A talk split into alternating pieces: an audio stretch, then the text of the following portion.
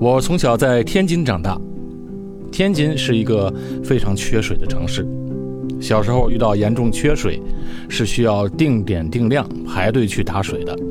我记得非常清楚啊，那个时候啊，我还在上小学，每家每户拿着铝菜盆、铁的洗脸盆去排队打水的情景，至今印象非常深刻。所以啊，我们天津人从小就有节约用水的意识，学校里也是这样教育孩子的。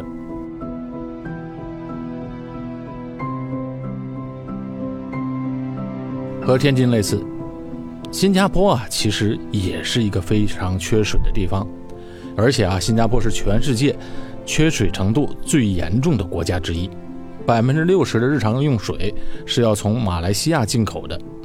如果朋友们有机会从新加坡过长堤去马来西亚，就能看到长堤公路旁边就有几个粗大的水管，源源不断的把水输送到新加坡。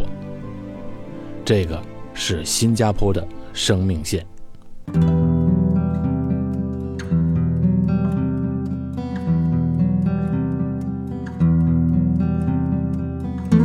解决新加坡用水的水供工程，最早是由英国人建造的。那个时候啊，新加坡、马来西亚还是一体，还没有分家。位于马来西亚柔佛州的临桂水坝，供应着新加坡和马来西亚新山两地的用水需求。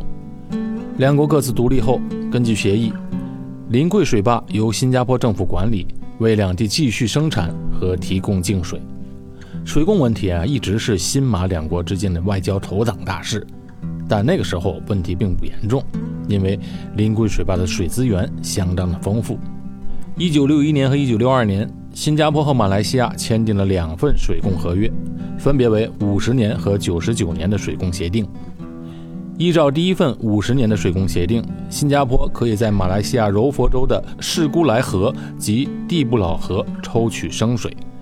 并且在当地建立自来水厂过滤生水。第二份水供协定允许新加坡在柔佛河抽取生水，并且在柔佛河的上游建立临桂水坝，保障柔佛河的水供。这两份协议是在英国殖民地政府时期签订，在新加坡1965年独立以后又再一次的确认，并且上交到联合国备案。这是新加坡独立时最重要的一个法律文件，是新加坡赖以生存的基础。但是单方面的依赖别人，但不是长久之计。新加坡一直是有这个危机意识，一直都在认真研究如何永久性的解决水源问题。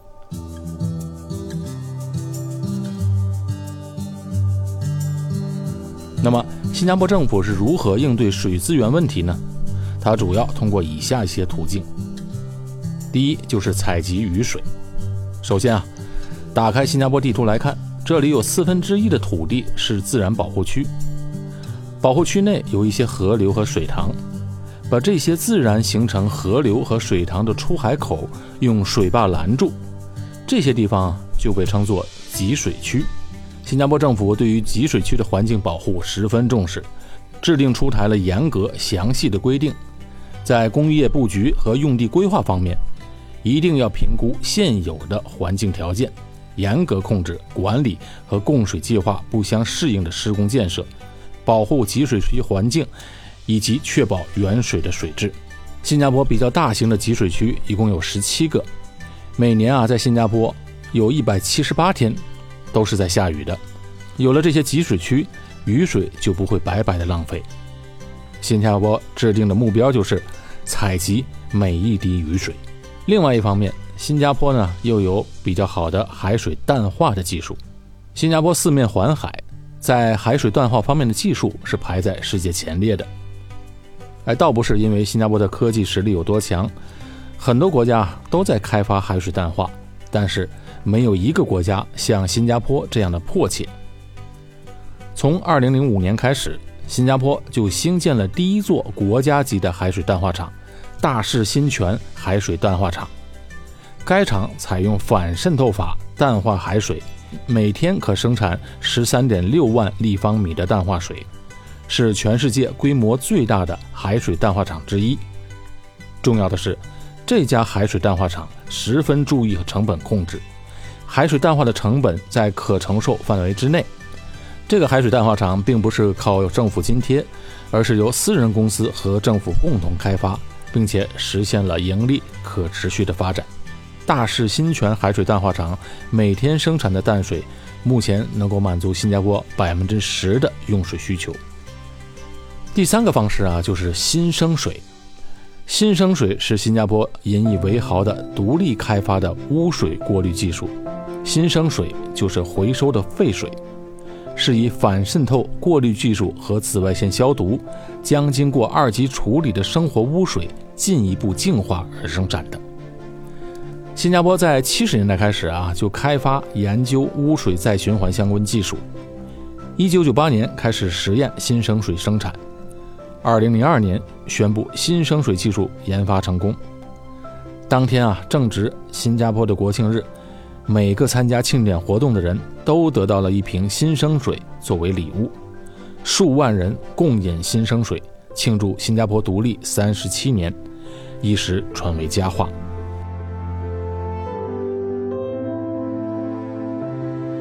新生水的社会效益和经济效益已经日益显现，在工商业层面，新生水得到了广泛的应用。新生水啊，因为较为纯净。可以循环使用的次数比自来水多，比如一些芯片制造厂商更青睐使用较纯净的新生水清洗芯片。据了解，已经超过三百家商业企业使用新生水，较大幅度地节省了原来的工业用水。新生水也被用在生活用水，但是因为过滤出来的水过于纯净。所以啊，新生水被过滤好之后，会被释放到集水区内，和自然的雨水结合在一起，然后再进入新加坡的自来水厂，加工成为生活用水。在2020年，新加坡的新生水的生产能力已经满足了百分之四十的用水量，加上海水淡化，全部能够满足百分之五十的用水量。这还没包括集水区里面储存的水。最后一个方案啊，就是。继续从马来西亚进口水源。新加坡与马来西亚的两份水供协议，第一份已经在2011年到期。新加坡政府决定不再和马来西亚延长这份水供协议，在2011年把相关的自来水厂和水利工程的设施全部移交给了马来西亚。另外一份协议将在2061年到期。目前。集水区、新生水、海水淡化和从马来西亚进口水是新加坡的四大水龙头。值得一提的是，十多年前，新生水和海水淡化的生产成本非常高，是自来水生产的成本的四到五倍。众所周知，技术成本会随着时间的推移慢慢降下来的。到现在，新生水和海水淡化的生产成本只相当于自来水生产成本的一倍。由此判断，今后的生产成本肯定会与自来水厂生产成本持平，甚至低于自来水厂生产成本的。预计到了二零三零年，新加坡的总人口将在目前的基础上继续增长，达到七百万的人口规模。到了二零五零年，人口还会进一步增加。为此，新加坡政府已经做好了规划。届时，新加坡的水源完全可以自给自足。自然条件的限制反而激发了创造力和解决问题的能力。到了二零五零年，水资源的缺乏将是困扰全世界各国的大问题。幸运的是，新加坡在这方面提前做好了准备。当然，随着水资源越来越珍贵，每一位世界公民都要节约用水，每一个人都无权浪费，请珍惜使用每一滴水。我建议朋友们啊，来到新加坡旅游，一定要去新加坡的集水区这些自然的风光去看一看。其中啊，就包括了一个我特别喜欢、特别建议大家去的，叫麦里芝水库。任何居住在新加坡的人，一定会津津乐道谈起这里的景色。而且啊，这里简直是一个自然的运动场所，在这里有越野跑路径、自然风光、自然观光步道以及。树林的步道，麦里芝这个水库啊，又叫做麦里芝蓄水池，是新加坡最大的水库，在城市集水系统中啊，发挥着储存雨水的作用。以水池为中心，而在周边发展的公园和自然保护区，成为跑步、水上运动和自然爱好者的理想胜所。而且这里有一座树梢吊桥，长达两百五十米，是横跨麦里芝两个最高点的无支撑的悬浮吊桥。喜欢自然风光的你，一定想渴望攀上树梢，在茂密的枝林之间穿行，享受静谧和苍翠的美景，一定要去看一看。全长十一公里的麦里芝自然观光步道，穿过了中央集水区的自然保护区，这里啊属于热带雨林气候，步入其中，开启心潮澎湃的自然美景之旅。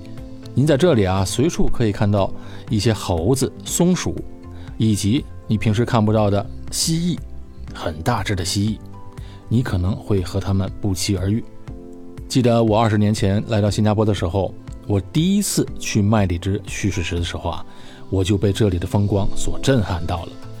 想不到在新加坡这样一个发达的城市当中，好像在这个城市当中一转弯，你就完全到了。另外一个世界，这个蓄水池啊，建于1867年，是新加坡在自然保护区内的四座水库之一。另外三座水库分别叫贝雅士蓄水池下段，以及贝雅士蓄水池上段和什里达蓄水池上段。如果你有时间，不妨在新加坡多安排一两天的行程，在这几个水库之间走一走，看一看。这里啊，有着众多的景点活动与宜人的景致。无论您是热爱大自然，或者寻找户外游乐体验，这里都是您的理想目的地。